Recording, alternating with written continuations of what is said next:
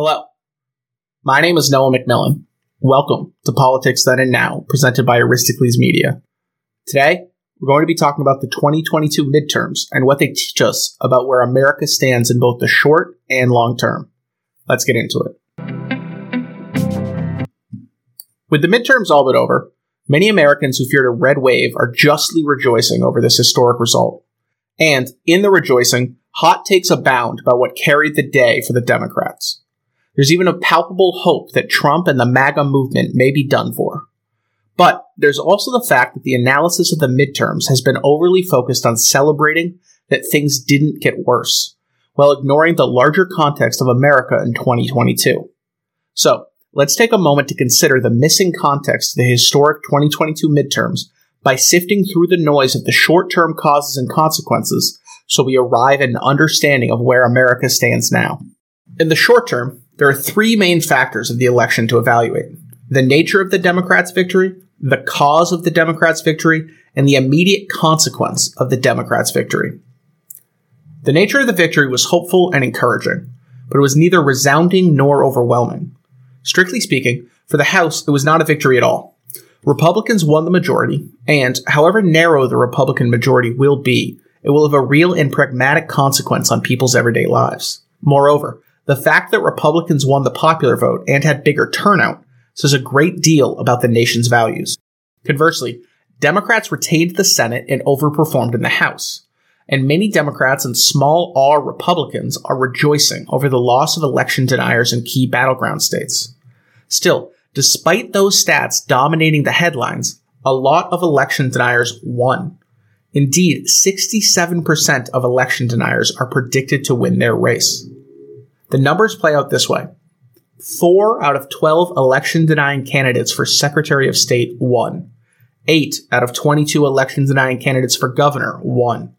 10 out of 19 election denying candidates for Senate won, with Georgia heading to a runoff. So, though only 22 of the 88 non incumbent election deniers won, we are still left with a disheartening result in the grand scheme of things. In totality, 192 candidates for serious and powerful offices believe that election denying would assure them power, and at least 134 of them were right. Objectively, one such candidate winning is unacceptable to a functioning democracy. So it is impossible to argue that at least 134 winning is anything but a bad thing. Now, let's turn our attention to the cause of the Democrats' victories. The unfortunate reality of our 24 7 news cycle is that people, in a wave of excitement, claim that the issue they care most about is what led to victory. For example, a barrage of tweets and think pieces about how America voted to preserve democracy have gained a lot of steam. However, the data do not support this claim. According to exit polling, the biggest issue that drove Democratic votes was abortion rights. Indeed, even the people that listed the economy and inflation as their top issues and wrongfully believed Republicans were better on those issues voted Democrat because of abortion rights. So, what does this all mean in terms of immediate consequences? It means that our political reality is not going to get significantly worse in the next couple of years. It means that there won't be a national ban on abortion. It means that we likely won't abandon Ukraine. It means that President Biden will be able to continue to appoint qualified judges to federal courts. And it means that, most likely and most importantly, the 2024 elections will be fair and legitimate. All of this is truly worthy of celebration, but it does not mean that Americans are overwhelmingly concerned about the state of the republic. Indeed, with abortion now protected in many states, there could be fewer Democratic votes next election because voters feel less inclined to vote, leading to lower turnout, which again was already lower than Republican turnout this election. So, the election results do not mean that America is fine, politics are back to normal, or that the threat of Christo fascism in America is over. Because all this election really signifies is that America did not become more extreme right wing in the last two years. Again, this is fantastic news. But People like Marjorie Taylor Greene and Lauren Boebert are still members of Congress. Kari Lake lost by less than 1%, not 40%. J.D. Vance is the newly elected senator from Ohio. And The House is prepared to begin a series of sham investigations and even a ludicrous impeachment. Why is this significant? Well, from an objective view, reason demands that we conclude that levels of anti republicanism and active fascism, not to mention alarming stupidity, that previously would have been unacceptable in America, are now normal to a significant portion of the country. Every moment that these beliefs and people like this become more normalized and accepted is a step closer to the Republic's demise and authoritarianism's rise. And though it may feel like America is moving in the right direction, specifically away from Donald Trump, let's provide an historical example that shows that such a conclusion based off of two elections might be hasty. In Germany, from 1924 to 1928, the Nazi Party, over the course of three elections, dropped in representation in the Reichstag from 6.6% to 2.6%. However, in 1930, the representation rose to 18.3%. Two years later, the Nazis would see their representation rise to 37.4% before falling to 33%. The next year, Hitler would become chancellor. Why bring this up?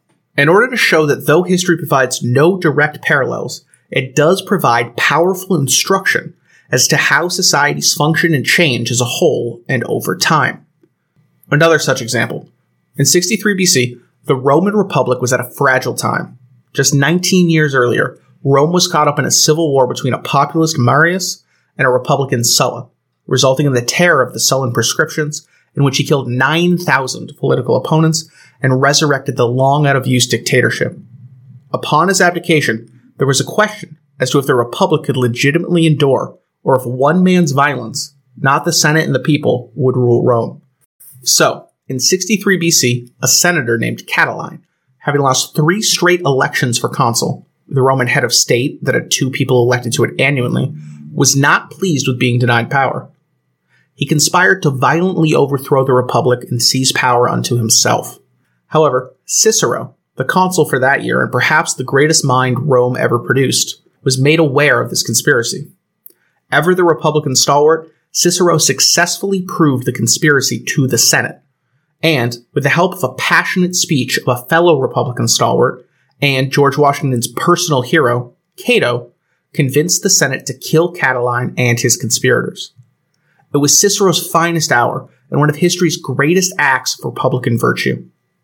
Indeed, John Adams would come to model his entire life after Cicero, in large part because of his actions during the Catiline conspiracy. This feeling of relief that the threat of authoritarianism was over in Rome foretells what may happen if we are too optimistic about the midterm elections and the potential threat to the republic that remain in America.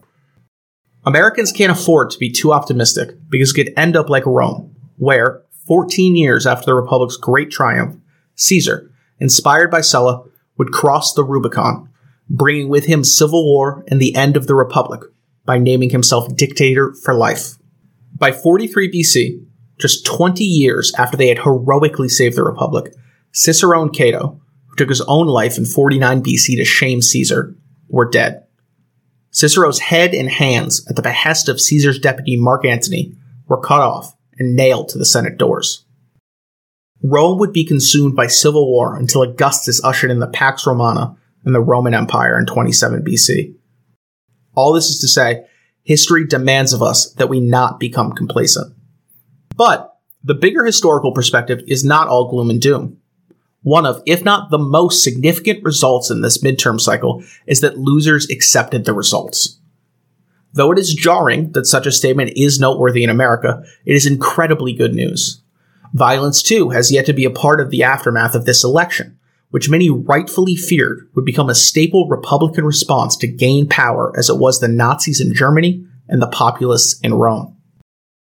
So, having evaluated the midterms through both a narrow and broad scope, where does it leave us? In a good place, because the red wave of authoritarianism did not manifest. But this fact does not mean that the threat has lessened since the start of the MAGA movement in 2016. Indeed, as mentioned above, more than 130 anti Republican candidates hold a major elected office in America now. This would have been unthinkable just seven years ago. But it is the case, and it's the case because a large portion of the country wants it to be. and it is a large enough portion that, if we don't stay passionate and vigilant, they will overcome us in 2024. Another significant consequence of the election is that the Republican Party and Fox News seem to be moving on from Donald Trump. In my next episode, I'll argue that this is far easier said than done, and even if it is done, does not mean that Republicans are becoming more moderate and reasonable. Thank you for listening. Please be sure to subscribe, rate five stars, and leave a review. It really helps. I'd also love to hear from you. Please email me with any questions or comments at noah at aristoclesmedia.com. That's A R I S T O C L E S. As always, the full text of this episode with citations is available at aristoclesmedia.com. Buongiorno, amici.